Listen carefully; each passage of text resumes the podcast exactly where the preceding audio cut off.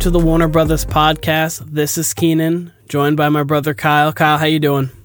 What up? What up? I'm doing good. How you doing? I'm good. Um, I know it's a little late for everybody, but happy belated for Thanksgiving. Hope everyone had good turkey, enjoyed football, enjoyed hanging out with your family, enjoyed everything.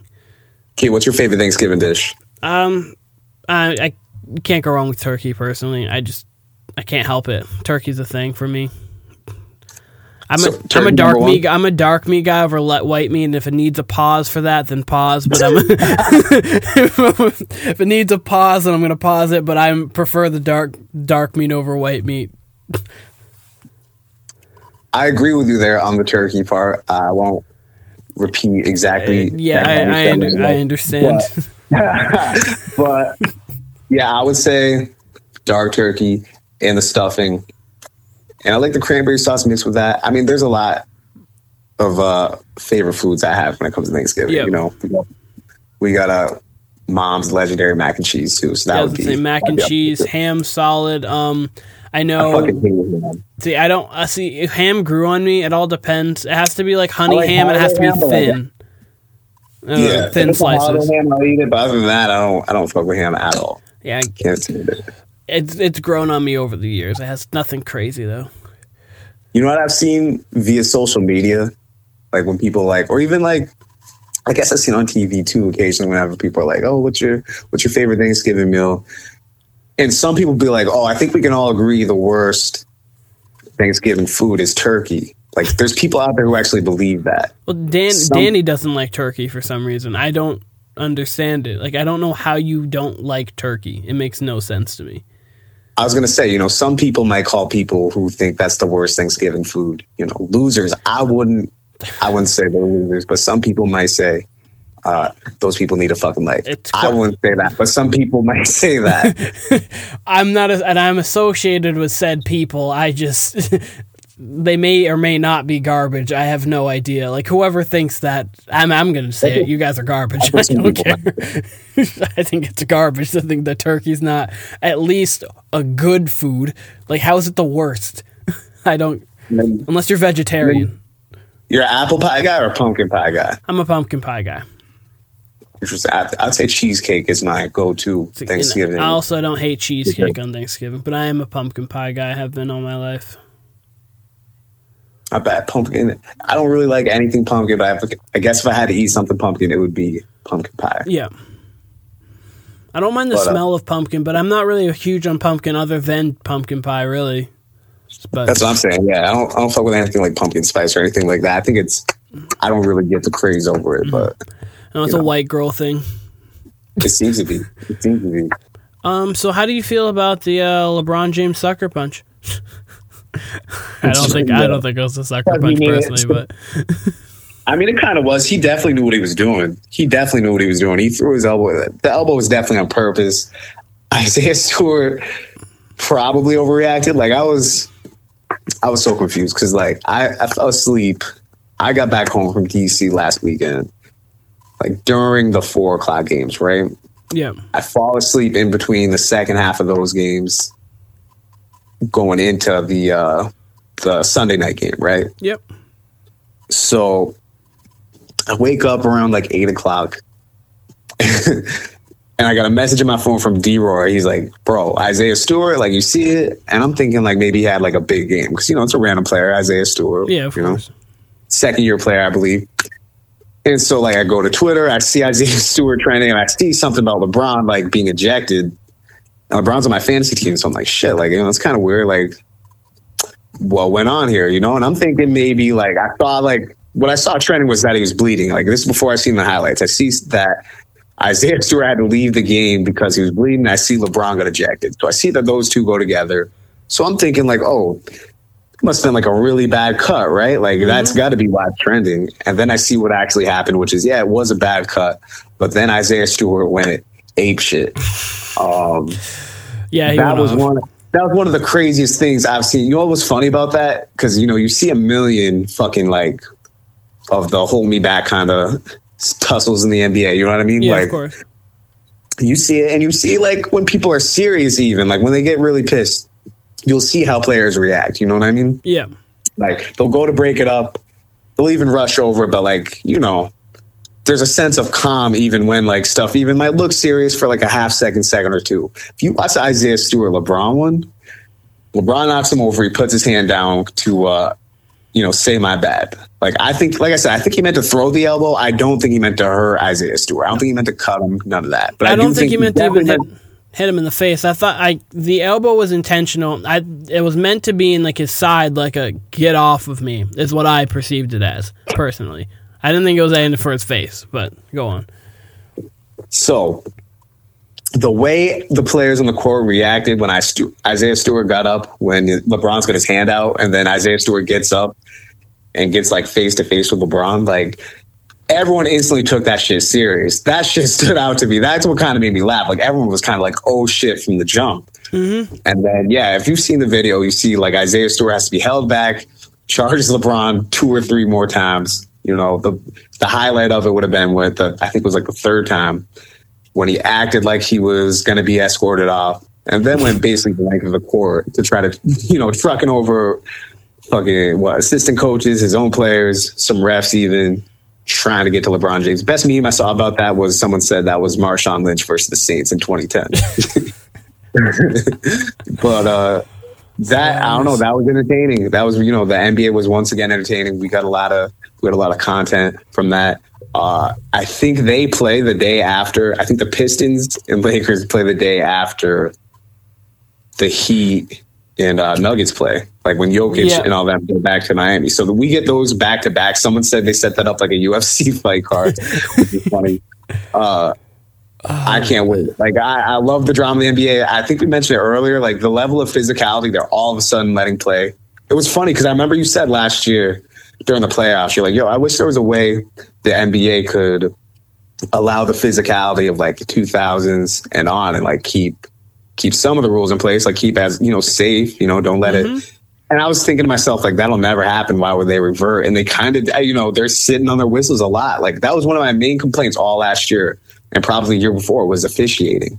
And I haven't even really brought it up this year. Like, they're letting people guard you, like, get up in you, bump you on cuts a little bit they still kind of let freedom of play go a little bit as far as bumping on cuts, but as far as on ball and going to the rim and you know obviously shooting, trying to like draw a foul, yeah, they're letting them play, which is crazy, and it's yeah, it's leading to a little more chippiness. It's it's starting to feel like basketball again. There was an element to it, or not to sound like like an old head, but it's true. If there was some part of it that did not resemble basketball, no, it was it was then also like the All Star game a couple years ago, like three years ago before they added like what they added like that felt like basketball again. Like the league just felt so soft and it was annoying.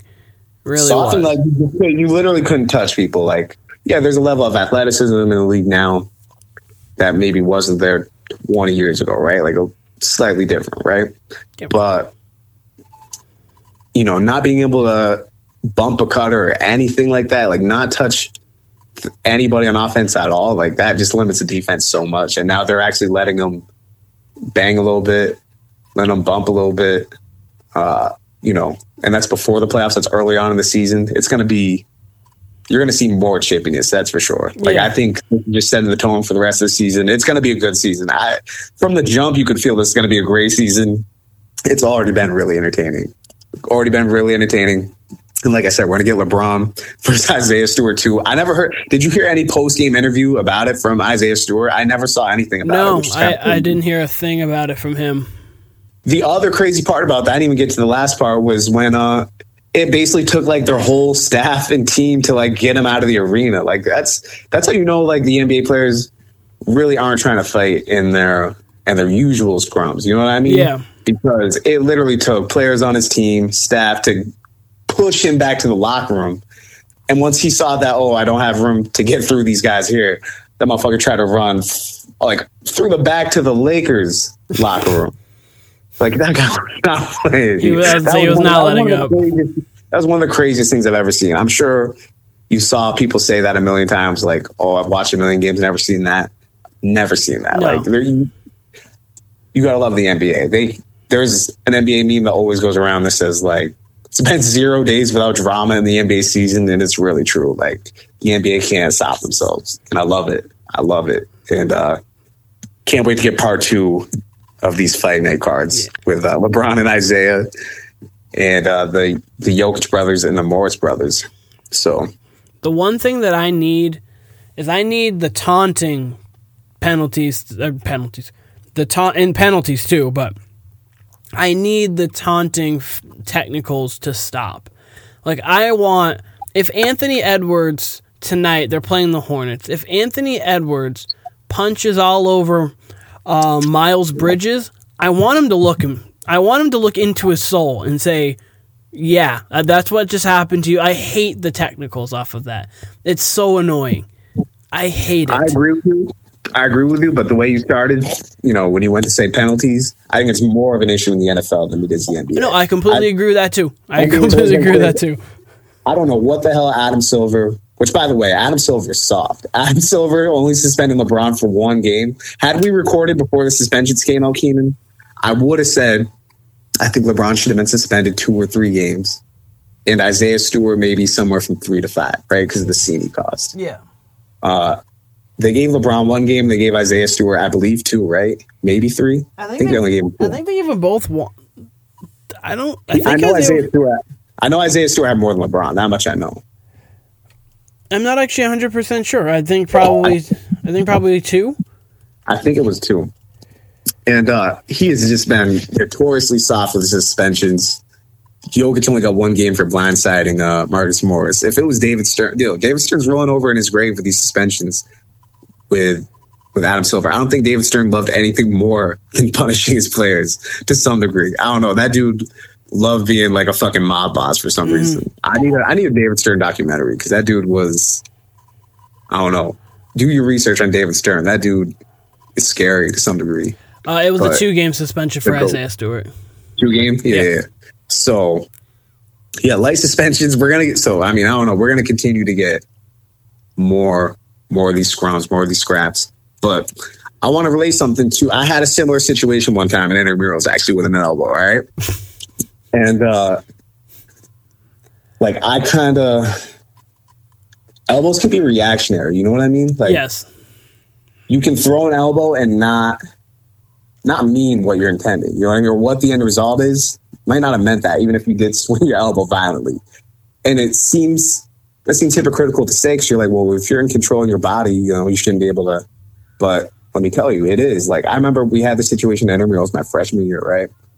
We were blowing out this team, and uh, for whatever reason, this team like was like ready to fight us for some reason. Like it just out of nowhere turned like chippy. I guess they were just upset with losing. I don't know. It was only like a 20 point game and it was like the second half, right? Yeah. So other team is at the is at the foul line. Okay they uh they shoot a foul. Have I ever told you the story by the way? I think you have, but I haven't heard it in a while, so I love refreshers. All right, so opposing team shooting foul shots. These uh our big man's in the box. You know how you line up in the foul shots. Yep. And uh this particular guy on the other team, particular kid on the other team, like gets in his face in between the first and second shots. Like I don't know, starts yapping to him. Like, and there's no reason for it. This game was not chippy up until this exact moment right here. Like everything was going normal, right? And uh, nothing dirty happened before that. Like, I don't know what the fuck was happening. So he just gets in his face, starts talking shit. And our big guy, like, kind of pats him on the back and he's like, hey, man, this is basketball. Like, let's just play. Yeah. They inbound them. So they make, right? They make the next shot. They inbound to me. And uh, they got like a press going on. And I'm heading up like the sideline towards the ref. I'm still in the backcourt. And the guy kind of like hits my arm swiping for the ball, like aggressively, you know what I mean? Mm-hmm. And it goes out of bounds ball goes out of bounds. I call out of bounds. And this was what what was weird about that was some onlookers on the side, you know, people from the crowd were like, "Hey, man, that's a foul," and like usually they don't really care that much. You know what I mean? Yeah, it's intramural, so like it's not like it's a big like, deal. Yeah, yeah. And so they were like, "Hey, well, ref, you got to call that." Ref apologizes to me, right? And this is the same dude that was uh player that did it was the same dude yapping during the foul shot, right? Yeah. So uh, ref apologized to me. He's like, "Hey, man, I'll get it next time." Like, like no worries. Like I didn't think much of it. Like this guy's getting aggressive, but you know, whatever is what I'm thinking. So very next play, we get it at half court. I get the ball inbounded to me, right? Dribbling up the court, and then I get trapped, right? Would you getting trapped pretty hectic in basketball? Would you say it can be? Yeah. Um, like the trap's, for the me, trap's doing what it's supposed to do. you you know you can't really sometimes you might not be able to see right you stop your dribble yeah you obviously you're trapped um yeah. so yeah no it, it can be because you're trying to obviously you don't want to be trapped. You don't want right. to not you want so you're pivoting you're kind of swinging elbows a little bit because you're trying to get a little bit of space and yeah no right. completely. Should get a little hectic for a sec right? So i got the ball got the ball between half court and three point line right now and uh, these two who are trapped me are just like swinging at the ball, right? Both hands just like flailing at the ball, like not even trying to get it. Like I again, I still don't know to this day what the fuck this team was so pissed about. Like they're they're going out for blood at this point, and me by reaction because I'm I'm doing exactly what you said. I'm pivoting. I'm trying to find a lane to throw a pass, but I can't because I got four arms just flinging at me, and uh, you know the ball's near between your chest and your face. So, you know, those hands are going near my face. So by reaction, I throw a little chicken wing out, right? Of course. Not not like LeBron. I didn't throw. I didn't rear back and like throw an elbow with a follow through because LeBron caught him with his fist. Remember, so he followed all the way through. Yeah. I threw a little chicken wing at this dude's like must have been face area, right? Message sent is get the fuck up off me, right? Like yeah. that's all it is. I didn't. I didn't swing my shit at him. Like I did not swing my elbow at him. I, you know, if I wanted to hit him, I would have hit him, kind of thing. You know what I mean? Yeah. This dude I'm not going to call it an overreaction because, like I said, it was a little chicken wing. I, I probably would have reacted some sort of way, right? I probably would have shoved him. I probably, who knows what I would have done. This dude. Your track record would say you probably would have been at least a little, little upset. I make it right, sound, I make right, it sound right, like you're on you know, Artest, but. most, most of my, any sort of altercation I've had mostly comes on the basketball court. It seems to anyway throughout yeah. my lifetime or, you know, back in my, back in my playing days, you know what I mean? Right. So. Yeah so I, I throw the elbow. This dude, like I said, he grabs my fucking shirt and is like, "What the fuck?" Like, you know, he's just talking shit. And he's like, this dude's a little bigger than me. So he's like kind of pushing me down. Then my teammate who was involved in the original altercation at the foul line, he runs up, grabs that dude by his shirt. Then it's like both of our full teams in here trying to break it up, right? Yeah. So then you got like benches clearing. They separate us. Then me and homeboy are just talking shit to each other. We don't even know what the fuck we're saying to each other. We're just cutting each other out, talking shit. Uh, you don't you even know, know again, what you're doing here, man. Just random. We're in the middle of a blowout here. Just straight, for like we game pause. It seemed like ten minutes. It was probably like five minutes at the game pause. Like really tried to like, you know, de-escalate things. And so they just sent us back to our sidelines. They ejected us from the game. They probably should have got us out of there, but they just ejected us and we sat on the bench. The game continued to get a little more chippy. There was some more shit talk, but for the most part, it died down. We ended up winning because again, this is like I don't know. It's probably like eight minutes, ten minutes left in the second half when this happens. But yeah, I don't know. It was it was a situation from an elbow that escalated very quickly, similar to uh, Lakers Pistons. And that's one of the situations it reminded me of when I saw it. I was like, oh, I've kind of been in a similar situation D Roy was there for that. I'll actually, I'm supposed to get dinner with him and Nate and uh, Andrew possibly. It looks like he's bad in my headache, but I'm definitely gonna, I'm gonna have to ask D Roy his point of view on that because that was a that was a classic intramural moment when we was in college. So.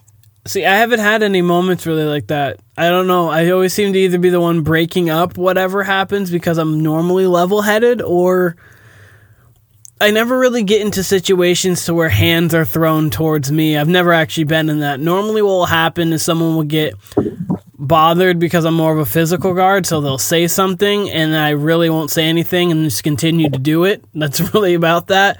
Or someone will say something to me, so then I'll attack them playing basketball and I'll gain their respect. And really, there's nothing like though that I've gotten to an altercation uh, oh, actually, wait. There was that one time that kid laid on top of me after diving for a loose ball that I got upset about in AAU with you. But there wasn't really much to that after. It was the first time I think I've gotten really up. Yeah, like he, like I had the ball. Like he kind of tried to poke it away. I had it. The ball got a little loose. I had it, and then the kid just kind of dove on me and just stayed on top of me as if there wasn't a foul already called. The foul was called, and the kid's just there. So I ended up using my shoulder, pushing him. I looked, I was like, get off of me. Like, I was upset. And it was like you one of the first. What? You, st- gave him a stern talk. I gave him, a, I was gonna say, I gave him the uh, teacher, man, man, what are you doing? Like, but like, I gave him a look, and I don't think I've ever given anybody that look playing basketball in my life because that's just not my game. I don't know. I don't know. That's just not me. I don't know. I don't know if this was a this kid was overweight, but I can say if I was fat and I played basketball like growing up, that's definitely a move I probably would have done. I could picture myself diving for a loose ball and just laying on whoever was under me. So as I say, you utilize the you utilize the you utilize the refs for, for you because you were obviously smaller, so you used to fall on every take to the basket and get calls. Didn't matter. you got to the line yeah, often. Saying, to, if I was a fat kid growing up, I would definitely try to lay on the opposing team's best player to try to like suffocate him or something. like whatever we needed for our advantage is what I would. do. So I can't blame I can't blame that guy. If he was overweight, I can't blame him for doing that. That was his move. But I'm sure I was probably complaining to the ref about it at the time. I don't think I don't remember if the I think the kid, the kid was a little bit bigger than me, but I don't think he was overweight. But whatever, oh, that was the one time I remember getting vividly annoyed. But honestly, other than that, I don't really get all that annoyed unless it's at myself not to the point of suffocation. It's funny because in pickup, anytime you go to the rim, I try to shove you out of the air. Like I try to do dirty shit to you whenever you, whenever it's like a close game.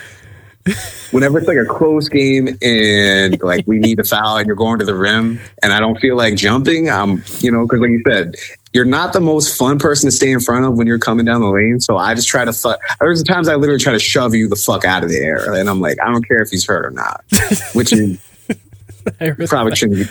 it's fine. Should have that mentality and pick up. I guess going against it's guys. Whatever. I, maybe, I don't think it's dirty. Next time. But especially when you don't call fouls, that's the most annoying shit. You don't call fouls. So me, a lot of times, me and D or whoever's on my squad, we're like, all right, we're just gonna hit the shit out of Keenan and see how he bounces back, or if he actually calls it. You know, I I will call a foul maybe once every like nine games. Like I really don't call fouls unless they're blatant enough sometimes to where the other team will call a foul and I'm like, yeah, I don't really need to. But other than that, like if it's a decent contact going to the rim, I just don't call it because in my mind, eh, regardless, if I have a right hand or a left hand, I should finish said layup. So I get upset with myself. So I'm just like, no, I don't want it. I should make it regardless. But um the Patriots' chances to uh, get the division are feeling good. We're still in the division lead, right? After the win last uh, night. Yeah, and especially, and there is no reason why we should lose this game on Sunday. Absolutely they're none. They're not going to lose. The Patriots aren't losing Sunday. We'll be in the Titans. I don't know if you saw, but AJ Brown's out, so they're missing AJ Brown, Julio Jones, Julio. and Derrick Henry. Yeah, and they cut Adrian Peterson, whatever. Oh, we're tied right now. We're tied with the Bills. So I think the Bills, for right now. Oh, yeah, because they own the tiebreaker technically because they've beaten Miami twice and we lost to Miami. So I think they yeah, won all well, their division games. And then, so basically, that division game against Miami will matter in a tie. Yeah, so we'll beat them. We'll beat the Titans Sunday. We're going to be the division leader heading into the Buffalo game next Sunday. Yep. Uh, I mean, if you've been listening the last few weeks, I think you know exactly how confident I am in the Patriots and the Patriots defense. Uh, I don't see them losing this game. Where's that? Where's that Buffalo game by chance? Is That one, I think that's Monday night at Buffalo. I could be wrong. Yes, Monday night at uh, Buffalo. That was the one I had them losing, and then they were going to win the next one. But Buffalo has been not good against teams that are good. They beat the Chiefs, but the Chiefs at that time weren't even good. But other than that, they got blown out by the Titans. They got blown out by Still the Colts. What? Still a big win though at that time. I remember oh, everybody oh, looking for forward sure. to that game. Chiefs found their footing though a little bit here. It looks like. oh, for sure, big win. Ball for sure a big win. I'm not. I don't want to take away from the magnitude of the win. I'm just saying the Chiefs were not that great at that time, but still right. they did beat the Chiefs regardless. But they got blown out by Tennessee. They lost to the Steelers, and they got blown out by the Colts. Like those are your three teams, and like the Saints, I guess have a had a winning record, but obviously they lost Jameis and they went downhill. But like they've beat up on bad teams, but the good teams that they've played this year, they have not been great. So uh, we'll see who the Bills really are soon. I mean, they play the Patriots and the Bucs. Obviously, they play a decent Panthers team, then the Patriots again. So we'll definitely know how good they really are coming up, too, along with the Patriots.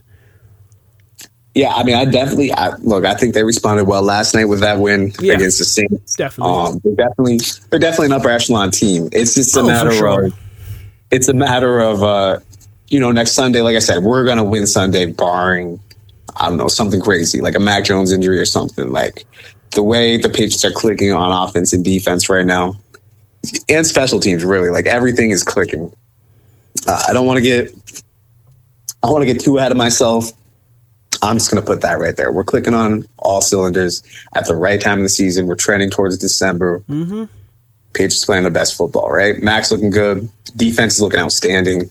That's and that's an understatement. Like this defense can just flat out score on you. This defense is playmaking. It's as fun of a team as I've rooted for for the Patriots in you know I don't know how long, right? As fun of a team, Um, probably. Fun of a team, probably since that Eagles team. The, I What mean, Eagles the- team? sorry, not the Eagles team. The team that we brought and lost against the Eagles. That time, that, that was a fun team because then the next year after that was just grinded out, and that was we talked about actually that earlier when we beat the Chiefs, and then we beat the Rams ten to three. Then the next year we lost to the Titans, went eleven and five, and yeah. So probably since for me since that Eagles Super Bowl, which is also devastating. Yeah, that that was a devastating loss for sure. But that Uh, team that team was fun. That that run was fun because that was the Jacksonville Jaguars that was beating up beating up on the Titans. That that was a run. That was a fun. That was a fun one. Yeah, for me, just the the athleticism of this defense, just the dominance of this defense, really, and then the the simplicity of our offense of us being we're pretty grit and grind on offense too. You know what I mean? Like we're Yeah. running the ball. Now that McDaniels is you know not being predictable as hell, he's you know the plays where we are using Mac is either like a trick play or actual good rhythm throw for him with uh you know whoever the receivers are. Like Mhm. it doesn't look like Tom Brady offense anymore. Like it it it's giving me elements of the 49ers with the amount of motion they use the short passes the slants the screens. Like I like what they're doing. I like what they're doing on offense. This is going to be the ugly game against Tennessee. Like if it gets up 10 if they get up 10 at all Belichick's going to start sending pressure which he doesn't even need to do because we get pressure on the line like and you know he can basically pick and choose the game after that from there. And the we're so physical on defense, mixed with the athleticism. We find a, we're going to get a turnover or two or three or four on Sunday. That's Don't how it's going to go. J.C. Jackson. That don't throw JC's way. Like I'm, I don't want to sound like, you know, like oh cool, like it's the Titans. They're banged up, like you said. Like yeah, it's not. They don't have much for us. Like I'm just telling you what it's going to be. If they get up ten, if you know, barring Mac Jones throwing the ball all over the place, that's what it's going to be. They're going to fucking dominate Sunday. Say And the we're gonna go are good there- against the run, but but, but, we're one of the best rushing attacks.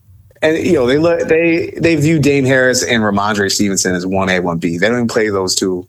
They've been alternating drives with those two. Yeah. That's the confidence they and they have a lot of the same running style. Like they can break one on you, they can run over you. If they got speed, they like got pretty good hands out of the backfield, especially Rhamondre. what a fun team this is. Like I, I absolutely love this team. Like I'm I hope they don't break my heart late in the season, but I'm in love with this team. Like I said, this is the most fun I've had rooting for the Patriots in quite a while. Like It's- not that not that the Brady era, especially the second part of the Brady Belichick era, of course that was fun. Like every the second half of the Belichick Brady era, like every week felt like a playoff game. I don't even know how to explain it. And a lot of the time it felt like the game was over going into halftime. Yeah. It's that was also fun. ni- like stylistically, this team is, you know, like I said, the funnest in quite a while. Probably since the undefeated season for me, honestly. Oh, as style. Um, I was saying the undefeated season was fun. I loved the Seahawks season was fun. The when we played the Seahawks, I'm referring to these as Super Bowl Yeah, seasons because every season. season's damn near a Super Bowl season for the Patriots during that time. But um, anyways, what I was gonna say is this team. It's nice to find because, like, with the Patriots of old, obviously with Brady, the target was always on our back because we were obviously the team to beat. We lived in the AFC Championship game and we had reserve seats in the Super Bowl pretty much every other year. Um, Evil Empire. what? Evil Empire. Yeah, we we were just an empire. So like it was fun it was fun, but every game just felt like it was just clockwork. Like you knew what was going to happen. Like you're like, okay, I have to worry once we get to the AFC Championship game. I got to worry for two games. Like whatever this, because I'm going into games. I was like, yeah, if we lose a couple, whatever. I'm not really concerned about it. Mm. Now it's like you're on the edge of your seat because obviously this team doesn't have that kind of dominance. This defense is dominant, but like the team aura doesn't have that kind of dominance. But it's like we're. It almost feels like you're hungrier. We're coming for you, and we we're the underdogs almost, and that's nice to root it's like the underdogs who can get to the top, and that's why this team's fun. At least in my opinion, like kind of why. Yeah, and throw that with, like I said, a scary ass defense because yeah. this defense, ah, man, I don't know, reminds me of reminds me of some uh, I don't know early 2000s defenses. The way they just get after you, I love it. I love. I like. It's my favorite part of each Sunday is watching them just you know go for the kill basically. Mm-hmm. So but not like I said, we should be should have the division lead going into that Bills game, and uh, that'll be a Monday night game. It's going to be a good game. I think that one specifically will be a good game. I think regardless, the way it's trending, I think we win the second game at home regardless, right? I think that f- the first Monday night game against the Bills, I think it's going to be a coin flip. I think they're going to play great. But if it's, you know, a case where we get up 10 and we can kind of dictate what Josh Allen does, I think he's going to have a tough time. You know what I mean? I think they'll have some bounce back in that game. I want to do a two week ad preview, but you know, depends on what Josh Allen we get. Josh Allen has been yeah. up and down as of the last like six weeks. Like he has been right, a yeah. turnover machine. So you don't want to turn the ball over. Like you need to limit yourself to zero, if not one turnover at max if you're going. That's the thing. If, we, if they can get him to like you know do what he wants to, do, which is throw the ball deep, we can kind of bait him into those when we're you know up ten to take some chances. That's exactly what we want. We want him to throw deep on us. You know, we got we got McCourty back there. We got uh, Kyle Dugger back there, who's coming along big on the second half of the season. Yeah, he's been um, playing better in coverage because, like, the thing about him early on in his career, I mean, it's been a very short NFL career, but he was a really, he almost felt like a, another linebacker he was great coming yeah. down. It was like kind of Kam Chancellor esque, like the way he was very physical, came down into the box well, and he would. It was kind of like you had like another linebacker, and he's starting to become even better in coverage, which is making him go from a very one dimensional safety to like an all around really good safety. Yeah, and that's why Belichick got him. I mean, I remember when they drafted him, people were like, basically like, "Damn, this is one of Belichick's dream players because he's such a freak athlete." I guess mm-hmm. he was like one of the best athletes in the draft. Uh, it's why it's kind of weird he didn't play a lot last year. I mean, he kind of, you know, sped up, getting baby steps in there, threw him some snaps here and there. Not as much as I thought, though. But yeah, no, he's been getting a lot more run this year and is making the impact. You know what I mean? He can, he can kind of do whatever. He can, like you said, he can play in the box because, you know, he can be a hard hitting safety, but he can, he can certainly play in coverage. And, you know, if he gets his hands on the ball, he's going the other way too, you know? So, yeah. Um, yeah. So uh, Patriots feel good about them. I feel good about them in the loom of the AFC. No one's really taken the AFC by storm. So the Chiefs are about back in it. Obviously, you have the Ravens, the Bills, the Patriots. So right in the thick of things and a little bit ahead of schedule for what I was assuming. I was assuming this would be the next year feel. But it's this year feel, and I love it. Absolutely love it. Hey, you give Belichick, you give Belichick a quarterback who's, you know, not making mistakes, he's going to give you a chance on defense. And again, I want to keep talking about this defense. I've already brought him up six times in the last five minutes, feels like. But, you know, with the amount of athletes and just good players, like incredibly talented defense at every level, like even the guys who are not in the main starting group, the guys he can just kind of throw in there, you know? Yeah. That on top of someone managing the game well, who's going to get you points sometime and a dominant running game. Like their running game starting to peak now. It's going to be hard to beat. It's going to be hard for anybody to beat. You're going to have to be playing your egg against the Patriots December, January, you know? It's yeah. weird that we had a late bye this year. We had a really late bye. We usually get one mid year. I think ours was after the Bills game, right? Mm-hmm. So, and then we got Colts after that, Bills. Yeah, we, sh- we I'm not worried. Fine. I can't wait for that Bills Monday night game. Sunday will be a good game to sit back, eat, watch the game, uh, watch it, watch it drubbing, as some people might call it, and uh, yeah, go from there. I feel like only the NFC East and NFC South like really maintain like the bad bloods of their rivalries. You yeah. know what I mean? Throughout the years, like no mm-hmm. matter who the players are, it seems like the fan bases kind of carry it. Like I know with us, the Jets are supposed to be our main rival.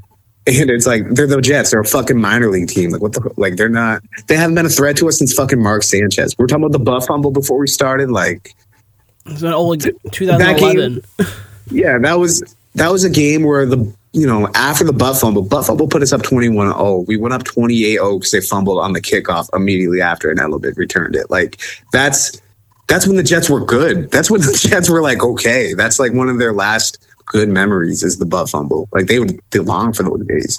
So I mean, they're not they're not a threat to us. The Bills, you're like kind of happy they're doing well. You know what I mean? Like, yeah. oh, like look at you, you're you're the, you're in the playoffs, you're in the AFC Championship game. Like, look, we, we do that all the time. You know what I mean? Like, good for you guys. And then the Dolphins, you just never know what you're gonna get year to year. You know what I mean? Some years the are gonna Dolph- be good. The Dolphins are the team that scare me the most out of all of them. Like, yeah, like, like throughout the time, the Dolphins like. Go ahead, go ahead. I was gonna say throughout the time, uh, throughout time, because obviously there was the Jason Taylor led Dolphins, and then the Ryan Tannehill Dolphins, depending on the season, were sounded kind of good, and then um, that late season game where we go from playing cold weather to going down to Miami every year feels like a loss. Like that's like, like almost you, you almost pencil that one in. Like Brady played terrible against Miami in those games. Like you penciled it in for a loss. Yeah, it'd always be a grind because I feel like they're looking ahead to the playoffs or something. I don't yeah, know. It was looking ahead, and then the weather changed because they'd get like a they would get um obviously out of breath quicker because it's so hot compared to playing in the cold, and it was just like okay, well, yeah. but the Dolphins were the only one that really like even scared me. Even this year, I thought like the Dolphins were going to be like the kind of the X factor, like between us and and the Bills. Really, like I thought it would be us and the Dolphins excuse me, fighting for um fighting for like a wild card spot. Like I thought we'd always thought we'd both be in like that ten to six range. Obviously, yep. they fell off early season. They're kind of finding their way back right now, though. The Dolphins somehow have an outside shot of making the playoffs right now. Like if they keep it going, their schedule's not too crazy towards the end of the season. You know, they just uh, have to keep they have to keep winning every single week to, to do that. Like I don't think they can really lose more than one more game, and that's a maybe they got an outside chance. It's not. I don't think it's. I don't think on either end for that last spot, you might be able to get in at nine and eight or something. I don't know. I don't know. But, I think it'll probably be ten and seven. But the way people are beating up on everybody, nine and eight could be a possibility. And you might be able to get in at uh, shit less than 500 in the NFC the way that's going.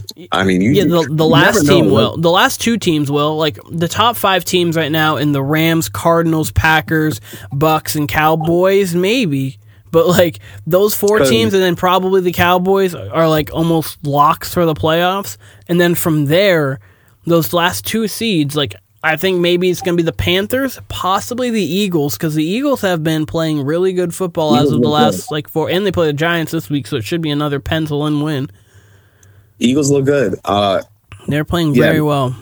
Look, Thanksgiving was yesterday, and we still have, I believe, what six or seven weeks of the season left. Like that's crazy. Uh, yes. Yep. That's insane. That doesn't. You. We should be. It feels like we're normally what I mean, I guess it's just one extra week, but it feels like you normally have like five games from now. Yeah, it just and you, you feel more? already like you feel more definitive in everything at this point. At least for me, because like yeah. we were talking about rivalries. Uh, the AFC North has also had some rivalries with the Steelers, Ravens, and the Bengals, Steelers. And the, True. Like, that one does. That one does kind of go over that, regardless of players. Yeah, yeah I was gonna yeah. say that one because I was just thinking about the Vontaze Burfict on uh, Antonio Brown. Like the Bengals and Steelers had that, and obviously Ravens Steelers is always a game. thing because that's obviously yeah. We were just talking about that, but looking now, you don't know who's winning the AFC East. Any team in the AFC North could win that. There's obviously the difference between the Colts and the Titans, and then in the AFC West, all four of those teams can make the playoffs. Like, I mean, probably not the Broncos because I don't think they're that great. I mean, their first three wins came against terrible teams and they were two and five since. But, like, there's like 14 teams, it feels like, other than the Texans and Jags and Jets. Every other team, it feels like, could make a playoff push at some Broncos, point. Broncos got a really good defense. There's only three teams, three teams in the NFL that are sub sub 300 in points allowed, and that was the Patriots, Bills, and Broncos. Mm-hmm. And uh, I believe the Broncos were number one in that category. I can't remember, but yeah. So like, yeah, everyone. There's so much in play. There's still too much in play. I mean, yeah.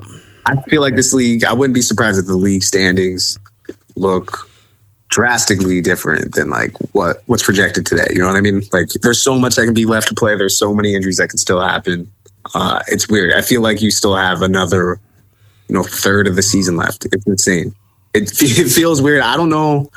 I don't know how I feel about it. I like it, but I don't like it at the same time. I want I want the 16 game schedule back. But it is cool to have. If like I said, it still feels like a lot of season. Then we got all kinds of playoff games. We already got extra playoff games, you know, from last year. So we yeah. got a ton of football left. A ton of football. And left. I love it. I love it. Love it. Absolutely love it. Uh, so I have a question for you because I was talking with Austin today, and one thing had led to another. We started talking about Steph, and then that led to talking to Le- about LeBron, and then that led to talking kind of about Mike, and then that led to talking about Kobe. And I, and I was thinking, and I was just thinking about all time. Do you think Bird is better than Kobe all time? Random question. I know we were. It doesn't have to be long on it, but I was just curious. Uh, better. I mean, it all depends. It all depends, really. You could put. I think after. It's hard to say. If you anyone out of the top ten, really, you could kind of. I could say even top twelve. You could almost scramble that order, as long as. As long as Jordan, Kareem, LeBron or Magic. You can even put Magic. Like there's so many you could put in your I top two. I think I all of those are top four. I think like Mike, Mike, LeBron, Kareem, Magic in whatever order you have it is top four, in my personal opinion. Um, I mean, I don't really want to get into because you know, like I said, I kind of hate these topics because it's really like it's what drives. It seems to be what drives like like the first take culture and all that. You know what I mean? Like it's it seems to be going away from it, but it's never. It's always around the corner where people want to do this with any star. So, oh yeah, for know. sure. I was, and I was only because I don't like doing like the LeBron Mike or like where, especially the people who are playing. I hate doing like wait until their career's done because so much could change. But I was only wor- wondering about it because I was because for me personally, no order. I'm, I'm Mike, LeBron, Magic, Kareem, Tim Duncan. Those are five guys who are solidified above them. You could add Bill Russell depending on how you value uh, basketball back in the day, or Wilt Chamberlain. But like I was just thinking, Bird and Kobe's kind of hard. One, like, and I was just I was just thinking about it. It doesn't have, we don't have to, as I said we don't have to get deep into it. But I was just yeah yeah. I was just I mean, curious look, what your would, idea, thought would, was on it. I would say I would say the generation before me would probably, or the, the generation that's seen through the 80s, through the 90s, and then like to today's basketball, they would probably say, you know, if you if you you know watch anything to do with Bird or Magic, that they are probably the two most important players outside of Jordan, right? Because like Jordan's like the biggest. We've said on here, he's like unassailably like the biggest star ever in basketball. Yeah, of course, really proud of all sports. You could you could pretty much say, right? Mm-hmm. So he's obviously the most important. And people would put Magic and Bird right below him. Like a lot, I've heard people refer to Jordan, Magic, and Bird as like the holy trinity. You know what I mean? So and I was gonna say you don't really get. I mean, you do, but I think Mike is also helped by Magic and Bird because Magic and Bird brought like basketball back to the forefront, and then Mike just was like, okay. I'm me, so I'm gonna go do what I do. yeah, I mean, I think I think that's kind of what, like I saw Stephen A. say, because uh, he had a topic about Scottie Pippen, because Scottie Pippen's got a crazy book where he's just like taking shots at the dynasty and Mike and everything yeah. or whatever. And Stephen A. was kind of respond to that, and he's like, "Let me remind people who Jordan was before the rings." And he was like, "This guy was so special and so good that we were right in the middle of, you know, Magic and Bird's primes." Isaiah Thomas and, too. Uh, yeah, and Isaiah Thomas, and like we, you know, he became the biggest star out of all that. Like that doesn't just happen. You know what I mean? Yeah. That's a you know to compare that that would be kind of like what Steph did in the middle of LeBron's reign. Like he became just as big of a star as LeBron. Like damn near. You know what I mean? He's about as big of a star as you can be You know, like to the I point where you'd say they're they're co-faces of the league at this point. You know what I mean? I think they've been co-faces honestly since 2016. yeah, that's what I mean. Like, because just because Steph's so relatable, like obviously LeBron is phenomenal, like clearly, but like Steph and Le- Steph is just so more such more relatable.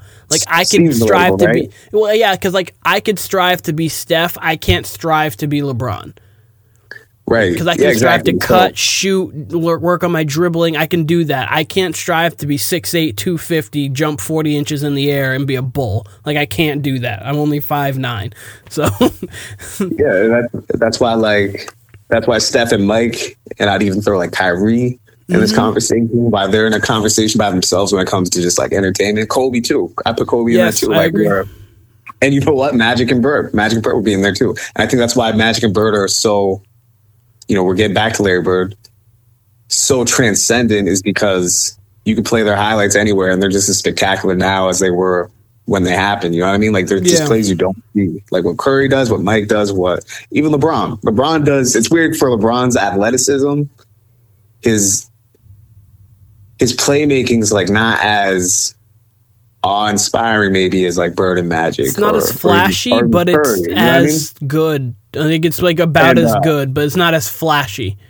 and LeBron does like for his athleticism, he does stuff at such a fundamental level, like as far as his passing, like because he, you know, he rarely his his thing is, and it's a lot like Magic. Magic just did it to a flashy level. That's why no one will ever be a better passer than Magic Johnson. Was you know, LeBron can literally, LeBron ne- rarely makes a bad play. Like now more than ever because he's older, but like that 2016, like his second Cav stint, basically, mm-hmm. like he he he would make damn near the perfect basketball play, even with Miami, make the perfect basketball play like every time down, whether it was a good shot for himself or his teammates.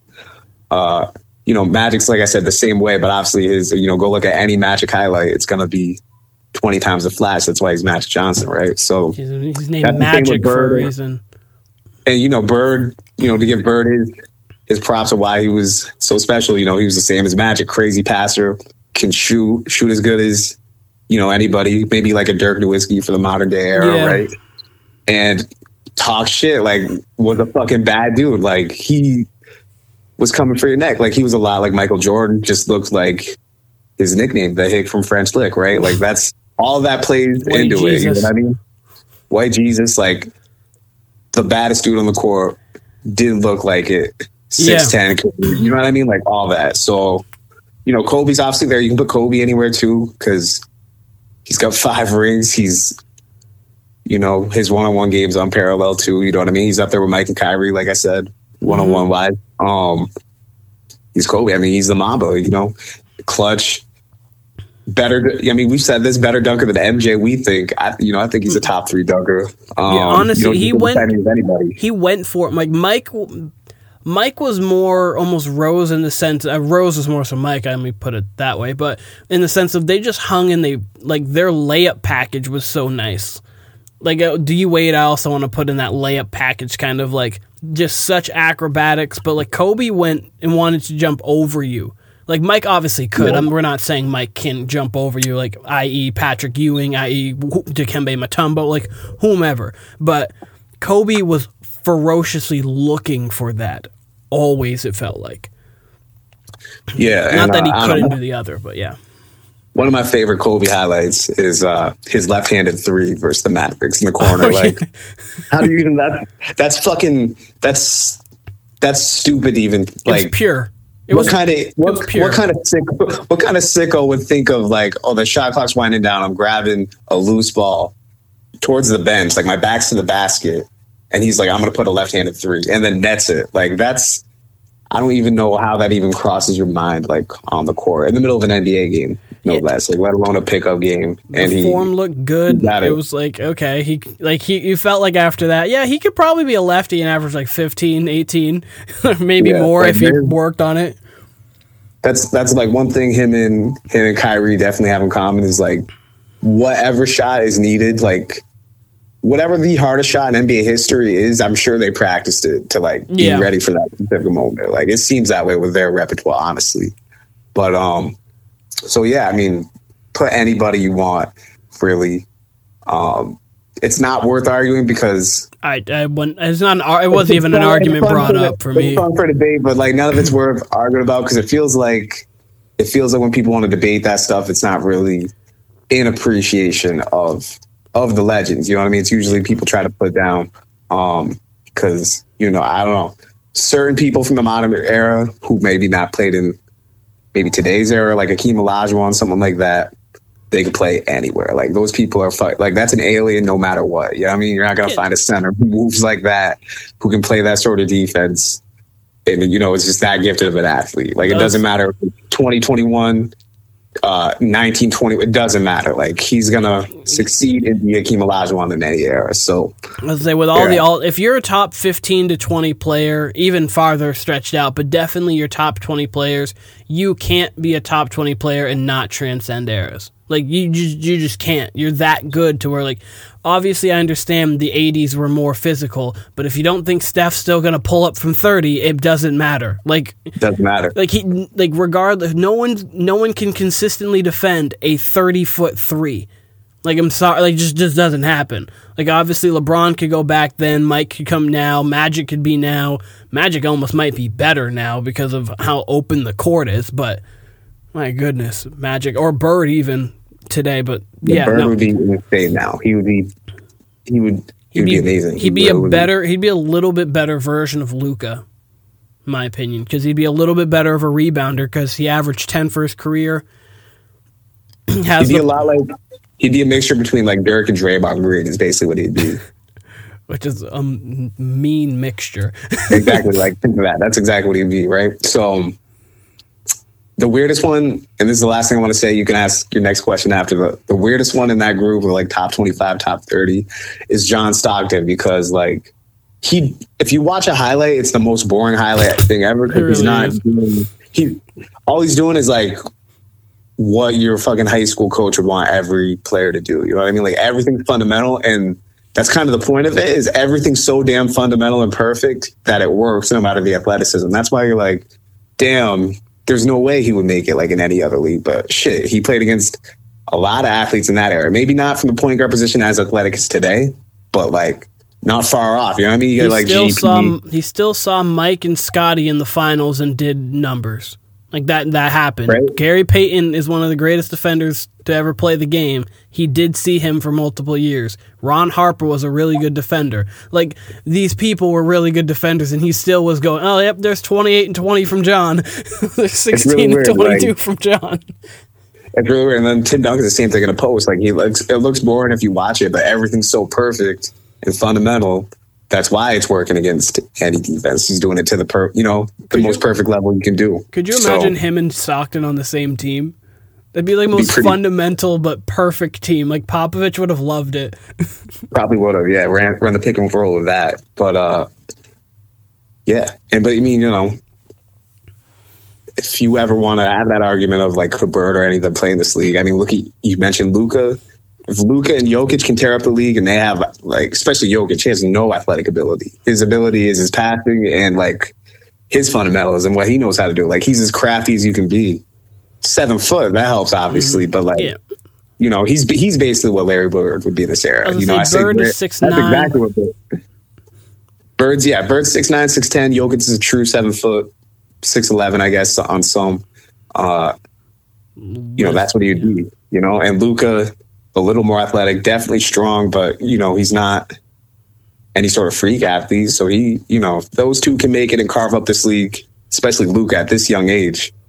You know, Bird would do the same type of shit, maybe even better because of the level of shooter he is. He's So, a better passer than both of them. He's a better shooter than both of them. He may be a better, I th- probably a better rebounder than Doncic. Maybe a better rebounder than Jokic. So, like, if you look at them and they're doing what they're doing, you just would have a little bit better version of both of them. So, I think he'd be just fine. well, so uh, what's your next question? My, the other question I was thinking about is we've kind of ta- talked about it before on here, and we've talked about it in general, but I've always I've never understood it. Is, is losing in the finals of anything worse than not making it? Again, I don't get how it is personally, mentally, but like it always seems to hold more weight if you lose and If you know, do you understand what I mean? yeah, if you is losing the first round worse than losing in the finals? Um, I would say, I would say the way those guys are wired, those level of athletes, I don't think it matters. I mean, I, you know, if I'm speaking for myself, it hurts. It probably hurts more to lose in the finals. Like it, personally, it would Yeah. hurt. But because they're sure, so close, obviously, and then yeah, yeah. But I'm sure, you know, to them, losing's losing. I mean, yeah, losing's losing. And I actually saw a clip of this. It was Derek Jeter. He got asked that question basically, like, what's worse, losing the World Series, the Diamondbacks, or like having an early out? And he said it doesn't fucking matter, basically. Like, whether it's the first round, whether it's losing, you know, on the last at bat, you know, losing's losing. It hurts all the same. Mm-hmm. I want to win. Doesn't matter. So, I mean, Jeter, Jeter's cut from that same Kobe cloth. Kobe would say that same thing. I'm sure LeBron and Mike would say that same thing. Yeah. We're going on those type of people. Steph, all these guys, you know. So I was always, I always know, just much- wonder, just because, like, I know, and this is obviously we're not that, but like, always the media, like, you're obviously media, they'll make it seem as if a finals loss on your resume is worse than a first round exit, and I never understood that because it's like that's basically saying you coming in oh. second place is worse than you coming in eighth or ninth, essentially. yeah, that's weird. I've never, I've Not- never really got that from. I've never really got that from basketball media. Surprisingly, I think I've always felt, you know, it was more embarrassing to go out in the first round. You know what I mean? I feel like that gets more of the stuff because, like, I know, I know when like, like when Kobe when they got bounced, the Lakers got bounced after their repeat. The Mavericks bounced them the year they won. Like that was the second round, and people were like, it was a sweep, and people were pretty shocked about that and pretty Yeah. disappointed about that. Well, Andrew And, Bynum, uh, Andrew Bynum hated JJ Barea and tried to take Yeah, him out in that of there, series. It was hilarious. Not not hilarious, but like why? Right? Yeah. And uh and LeBron last year, like going on the first round of Phoenix, like First time he's ever done that. first time he's ever done that. Like, yeah, he was without AD and he were, there was injury, but at the same time, you I don't know, you kind of expect LeBron to do a little better than that. You know what I mean? So I mean it, there is some significance to that, like going out mm-hmm. early, I guess. You know, it's just I don't know. Everything's so situational in basketball. Everything's so matchup based. And, you know, a lot of the arguments that are surrounded with mainstream basketball, specifically in like mainstream media, not maybe necessarily like like if you're gonna watch, if you really want to learn and like watch basketball, like maybe you could do NBA TV. They go a little more in depth with their Yeah. highlights, a little more in depth with, you know, their analysis of the game. Same with uh, Turner, you know, with uh, with Kenny, EJ, Shaq, and uh, Charles. Like it's somewhat of a dated take. I mean, we've talked about them on here before, but you know, and they got Candace Parker up there too, and Dwyane Wade. Like you're gonna get good analysis. You're gonna get good points of view from former players. You know what I mean? Candace But- Parker had the take of the year. What you say? Uh, um, well, basically, it was basically the call of the year. She said that Steph was going to go get 50 before he ended up getting 50.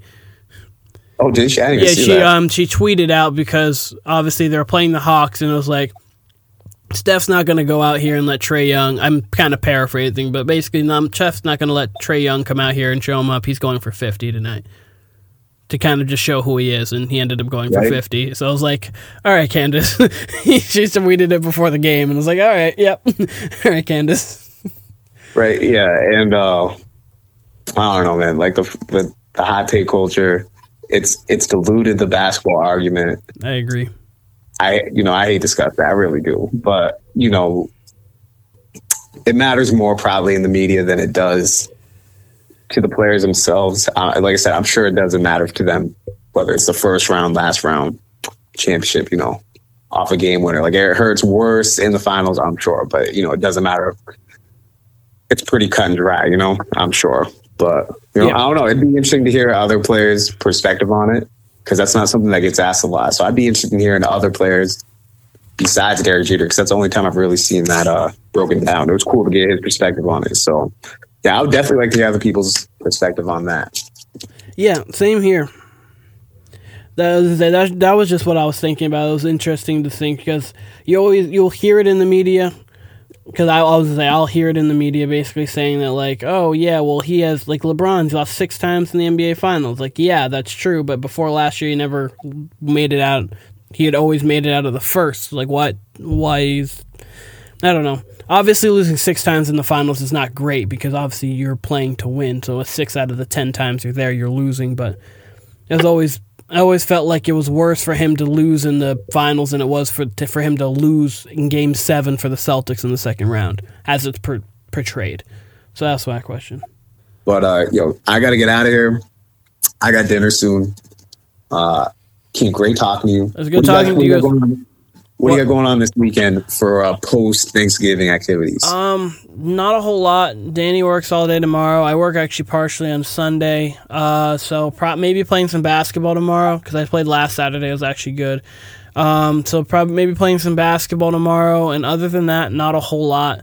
Uh, tell Nate what. Oh, go ahead. Tell me what's I was gonna say, me. I was gonna say, just tell Nate, Dustin, and possibly Andrew that I said hello, and that hopefully I see them here within the next few months.